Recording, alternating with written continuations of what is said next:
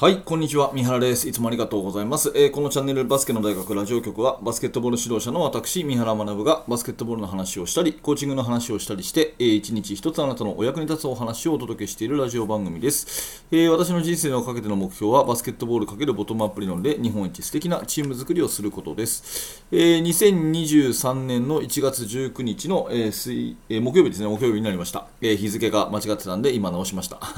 えっと、19日ですね、え、聞いていただいてありがとうございます。。えー、今日は、えー、久しぶりに NBA の話をしていきたいと思います。NBA 得点王の共通点ということで、えー、まあ、これはですね、え結論から言うとゴール下に強いと、ゴール下に強いということを言いたいと思います。そしてバスケットはやっぱりゴール下で得点を重ねるスポーツだっていう話をしていきたいと思うんですね。えー、は取り上げるべき話題はですねレブロン・ジェームスの話になります。レブロン・ジェームスがですね1月16日のフィラデルフィア・セブンティーシクサーズとの試合で、えー、この日ですね3万8000点に到達ということですね。えー、ここ最近あのレブロン・ジェームスの活躍が目覚ましくですね本当にその今38歳でしたっけ30点、40点取っちゃって、本当に38歳ですかっていうようなね、えー、声が SNS にものすごく出ていますが、この3万8000点というポイントは史上2人目ということで、で、1位がですねカリーム・アブドゥール・ジャバーというね、えー、往年の名センターの選手が3万8387点ということで残りですね、えー、わずか300、えー、数十点というところまで来てますのでこれはもう今シーズン中に、まああの抜くことはほぼ確実と、怪我がなければね、えー、早ければ数週間で、えー、達成するのではないかというような見方がされていて、えー、まあ、レブロン・ジェームスがですね本当の意味での NBA のトップに立つということがもう注目されているということなんですね。で私がこう注目したのはですね、ジャバーが1位っていうのはもう、あの昔からずっとですし、あと、マイケル・ジョーダンが、えー、その上位に行ったとかっていうことが頭にあったんですけど、ちょっとこのランキングを改めて見てみたんですね。えー、そうすると、1位がジャバーの、まあ、今言った3万8387点と。で、1位がジャバーですね。えー、で、2位がレブロン・ジェームスで、3位がカール・マローン。これ、名フォワードですね。カール・マローン。そして4位がコービー・ブライアント、5位がマイケル・ジョーダンということで。えー、トップ5ですね、が、えー、まあ、こんな感じなんですよね。で、驚いたのは、トップ5のうちの、え、4選手が、え、レイカーズの選手っていうのがまたすごいなと思ったんですけど、まあえー、ジャバー、ジェームス、マローン、ブライアント、これ全部レイカーズですね。えー、カール・マローンに関してはほとんどユタジャズですけど、最後レイカーズで過ごしたというところで。で、マイケル・ジョーダンから、え、レイカーズじゃないということになるんですが、これね、ジャバー、ジェームス、マローン、ブライアント、ジョーダン、まあ、往年のね、えー、歴代の昔の NBA を見てる方なら分かると思いますけどこの5人の共通点って何かっていうとこれえポストプレーなんですね。えゴール下に強いということで、ジャバーはあのー、まあ、ローポストでもらって、振り向きざまの復シュート、まあ、めあの通称スカイフックですね、スカイフックを決めるという選手ですし、レブロン・ジェームスはもうとにかくドリブルで力強いドライブしますよね、えー、背中を向けてのポストプレーもあり、それからトップの位置からドライブでガーンといくのもありということですね。でカール・マローンは、えー、ジョン・ストックトンとのピックアンドロールでスクリーンして、スクリーンした後にターンをして、で、パスをもらってシュートというようなね、えー、パスのプレーですね。インサイドで、えー、まあ、スリーポイントシュートはめったに打たず、あの、まあ、ローポスト、ハイポストで活躍する選手ですよね。でコービー・ブライアントとマイケル・ジョーダンは2人とも非常によくプレーが似ていて、えー、まあ、とにかく何でもシュートだったらできるという選手なんですが、えー、プレーのシステムの中で、ローポストでプレーすることが多かったです。あのフェイダーウェイジャンプシュートが代名詞ですよね、まあ、そんな中でですね、えー、この5人とも私がやっぱり共通点として考えられるのはゴール下でローポストでプレーするね、えそういう選手が得点王になるんだなというふうに思っています、え逆に言うとですねあの綺麗にパシャパシャっとシュートを入れる、まあ、いわゆるシュータータイプの人っていうのは絶対に得点王にはなれないということになっています。えー、でちなみに5位以下をちょっと言っていくとですね、ダーク・ノビツキー、マブスのセンターですね、えー、彼はアウトサイドシュートもちろん上手でしたけれども、うん、やっぱりセンタープレーヤーですし、あとはウィルト・チェンバレン、まあ、これは1試合100点取ったこともあるセンターですね、で8番はシャキーロ・オニール、でカーメロ・アンソニー、モーゼス・マローン、エルビン・ヘインズと、こうほとんどがですね、まあ、センターなんですね。で、カーメロ・アンソニーとダーク・ノビツキーが、まあ、いわゆるシューター的な役割をしてるんですけれども、まあ、彼らもオールラウンダーであったということで、まあ、外のシュートだけを極める選手っていうのは、まあ、あの得点王ランキングには入ってこないということですね。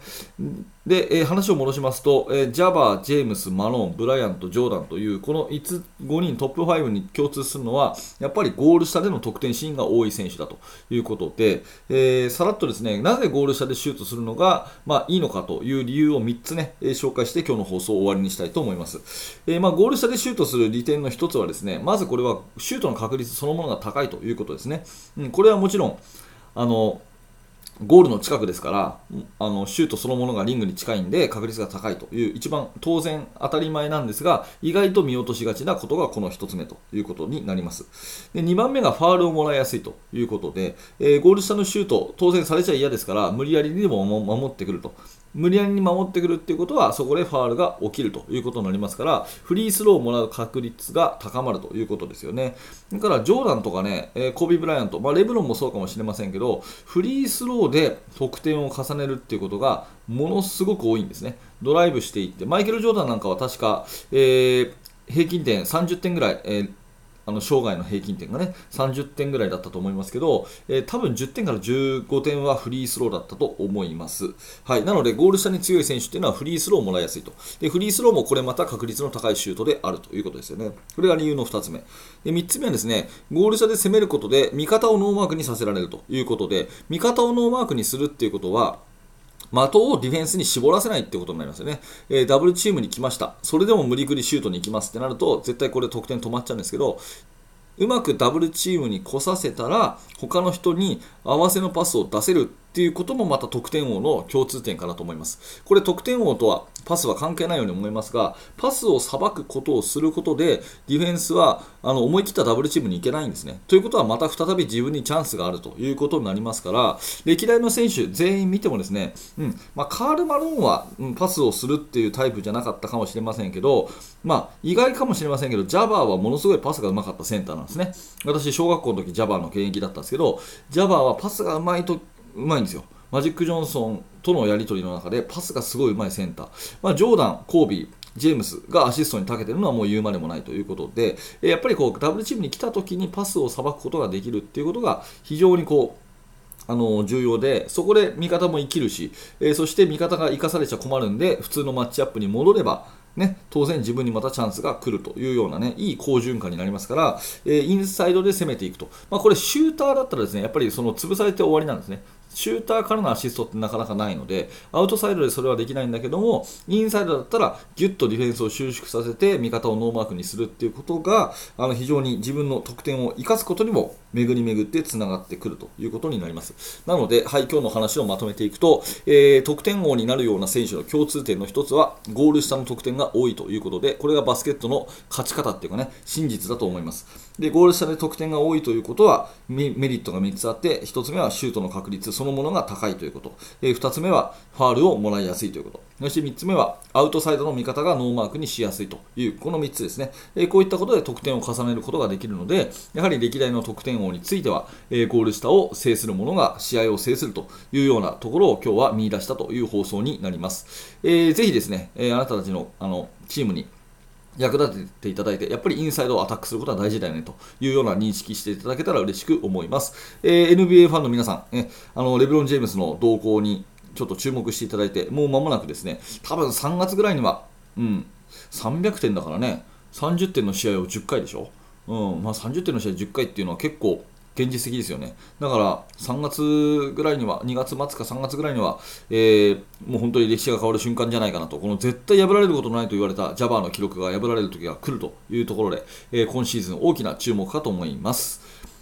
はい。ということで、ありがとうございました。えー、この放送は、あの、毎日毎朝、えー、やっておりますので、えー、今日の放送がちょっとでも面白かった、興味が持てたという方は、ぜひですね、えチャンネル登録をしていただいて、また明日の放送でお会いしましょう。え高評価、低評価、コメントもお気軽にお待ちしております。え、最後にお知らせを1点させてください。下の説明欄開いていただきますと、メルマガの登録フォームがあります。メルマガ登録していただきますと、無料で学ぶことができます。最初の1つ目で、え、限定の動画もプレゼントしてますので、え、もしよかったらそれだけでもお受け取りください。えーすでにメルマガを受講されている方でより深く学びたい方はバスケの大学研究室がおすすめです。えーこの YouTube のね、メンバーシップの方で、えー過去動画を見ることもできますし、あの、リアルタイムで学びたい方は Facebook の方で、えー参加してください。下の説明欄から説明ページをぜひ一度覗いてみてください。よろしくお願いします。はい、最後までありがとうございました。三原学でした。それではまた。